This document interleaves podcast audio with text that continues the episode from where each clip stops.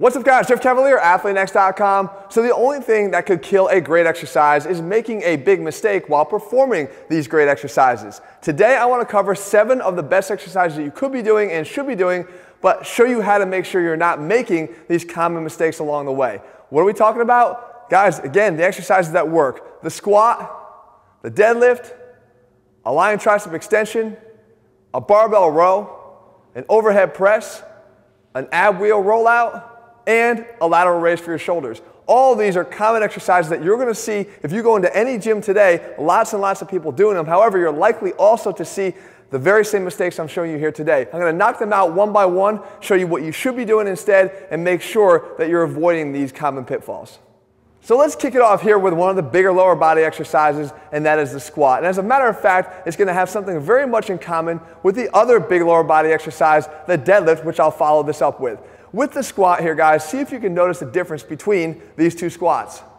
One of them may look right to you and one may not. If you think that the one where I'm overextending is right, then you need to fix that. See, a lot of people think that when they get to the top of the squat, especially when they want to get overactivation of the glutes or feel a really good squeeze in their glutes, they really try to get into hip extension. But what you're doing there is really not providing any additional benefits for the squat. If you think about how your body is loaded, it's loaded from the top down. We call it axial loading. And what you're doing there is you're doing a translation move side to side. So you're not affecting the fact that the weight that's on your body is loading you downward and you're just carrying that weight side to side. You're not loading that additional extension. What you are doing, however, is placing additional shear stress on your lumbar spine that's not necessary. What you want to do when you do the squat is what I showed you on the other side. You want to make sure that you come straight up and down. And not only are you going to be saving your back, but in the same time, you're going to be having a more efficient movement pattern because the squat should be executed on a straight bar path up and down. And you can see that that is possible when I'm not moving my body and translating it front to back. So become more efficient in the movement, save your back at the same time,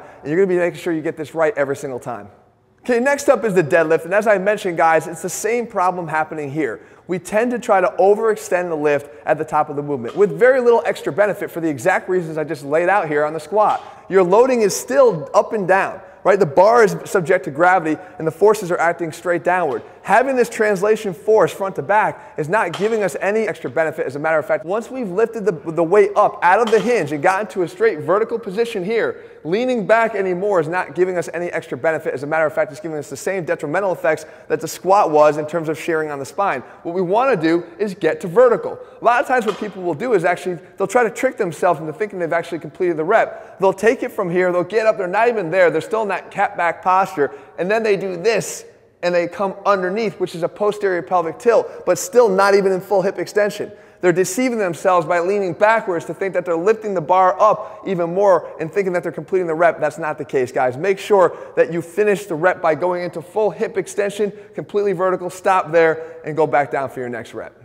Okay, exercise number three is not a big lift, but it's no less popular as you see people using this every day in the gym, and it's the ab wheel rollout. However, they're turning this move into something it's not supposed to be. They're turning it into a hip flexion and extension movement. We're not trying to train the hip flexors here, guys. We're not necessarily trying to train the hips at all. As a matter of fact, what I want to do is I want to take my hips out of the movement. This is an anti-extension ab movement. I'm trying to prevent the overextension of my spine as I lengthen my body out. Because we know as I lengthen the moment arm, I'm going to be more subject to the force of gravity, more subject to, to wanting to cave in my lower back and let my abs give out and bring me down to the ground. That's what we're trying to fight. So it doesn't have anything to do with our hip flexors. As a matter of fact, we want to get our body out there, lock it in, and then try to curl in through flexion of the spine and then back out to a neutral position to avoid overextension. So take your hips out of it. If you find yourself rocking back and forth, you're doing it wrong. Get your butt in one position, try to keep it in one position, and then let the upper body do the rest of the movement out and in the entire time.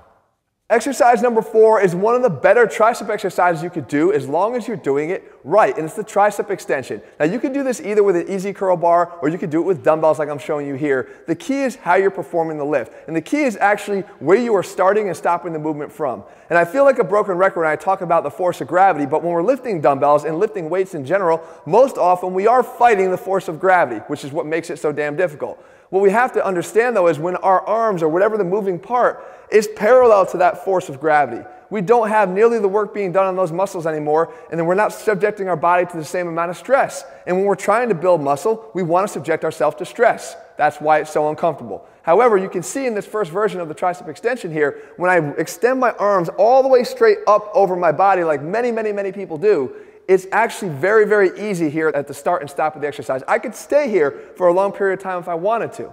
Not the case when I make this slight shift of the elbows backwards. Start and stop all of your reps on this exercise with your elbows angled backwards from vertical by about 20 to 30 degrees instantly I now have to fight to hold those dumbbells up against the force of gravity because it's no longer acting straight down on my arm, it's acting down on my arm at an angle as you can see here. That makes all the difference. Subjecting the triceps to a lot more tension on every single rep over time, set after set, is going to have a bigger benefit to you and a better benefit on your triceps in the long run. Make sure you get this right, guys. It's a very quick and easy change to make. Okay, moving on here, guys. I always say it's impossible for me to separate the physical therapist from the strength coach when we look at exercises because we know if we do them incorrectly, the repercussions will mount up quickly. So, what we're looking at here is a popular shoulder exercise that is done wrong so often, probably because it even has its own catchphrase, and that is pour the pitchers when you do the exercise.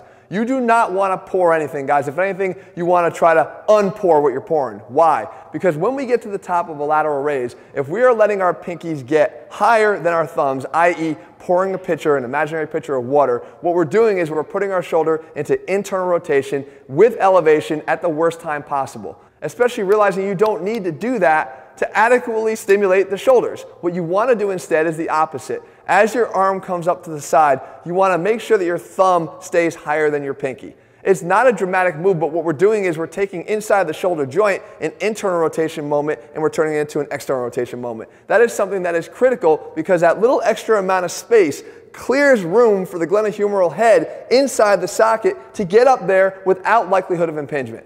You don't want to try to risk impingement. I know there's different types of acromion, there's different types of bone structures that would allow some to get away with it more than others. However, when you're going to rack up rep after rep after rep, hopefully year after year after year in the gym, make this small change, guys. I promise you the benefits will be well worth the change in slight positioning here. Okay, guys, moving on now, we're back to the bigger lifts, and in this case, the overhead shoulder press. And once again, guess what? I care about your shoulders. Why? Because we can make one small change on this exercise and reap all the benefits that this exercise provides as one of the best upper body exercises we can do without the detrimental effects that come to the shoulder joint by doing it incorrectly. And how are we going to do this incorrectly? How are we going to screw up our shoulder joints here? By going too wide on the bar. And what does that have to do? It's not necessarily more than anything of what it, the implications are on the shoulder joint by going that wide. When I take my hands out like this, what it does is it takes my elbows out with it. If I go wide on the bar, the elbows go out with it. The further back my elbows get, to the point where we can exaggerate it to do the overhead press behind the neck, we know that we're actually fighting the natural angle of our shoulder joint called the scapular plane, which angles forward about 45 degrees. To get optimal desired movement in your shoulder, you want to have your arm angled forward about 45 degrees from straight horizontal here. All right, so we can do that just by narrowing up our grip on the bar you might find that you're actually even a little bit stronger in here because your body's tighter, you have more core strength and stability from below, and you actually get some tricep activation and assistance as well. So we want to make sure that we're narrowing up that grip, and what it does is it takes those elbows from that wide position, it puts them out in front of the body, mirrors that scapular plane, and allows us to press up nice and strong. Guys, it's not going to sacrifice your form, it's not going to sacrifice the weight you can press, but it's going to save you in the long run. So make the switch. And last but not least, guys, we get into the barbell row. Another great compound movement here, a great pulling exercise if done correctly. And once again, we're caring about those shoulders. And we're talking about even elevation here. You're probably thinking elevation, but you're bent over. Your guys, it's not about the position of your body in space necessarily. It's more about the position of your joints in relation to other parts of your body, regardless of your position in space. And the barbell row is a perfect example here. If I go extra wide and I pull up on the bar, I'm limiting a couple things. Number one, I'm limiting the amount of adduction that my arms can get to my sides, how close I can get my arms to my sides for better lat activation. We know that the best lat activation is going to come from having our arms in tight. Not only that, we know the best carryover effect to some of the other big exercises like the deadlift is going to be when we can get our arms adducted tightly into our sides, which is why we concentrate so much in Athlean-X on straight arm pushdowns. But regardless of that, better lat activation is going to come from having your elbows in. The way we can do that is to have our grip narrower once again. And not only that, we look at that position. If I'm up here doing the row, I mentioned elevation before, you can see it. Just because I'm bent over doesn't mean that I don't have elevation of the shoulder here. And once again, with internal rotation, with the weight being pulled downward and my hands and, and shoulders being pulled downward into internal rotation. We can get our arms in here, a little bit tighter, elbows closer to the side, and pull. And if anything, our arms are now traveling with more desire to be externally rotated as I pull up and into extension this way and open my chest up. So again, one small change might make a world of difference for you, and it's not going to compromise the results that you see from this powerful exercise. So there you have it, guys. Seven exercises that are being done everywhere and now being done by you, hopefully right every single time, guys. I say it all the time. You got to train hard. You got to train smart. And if you do, you'll train forever. If you're looking for programs, guys, that do that for you and lay it out step by step, all of our AthleanX programs are available over at athleanx.com. In the meantime, if you found the video helpful, leave your comments and thumbs up below. Let me know what else you want me to cover, and I'll do my best to do that for you in the days and weeks ahead. And if you haven't already, guys, please click the subscribe button and turn on any notifications so you never miss a video when it's published. All right, guys, I'll see you again soon.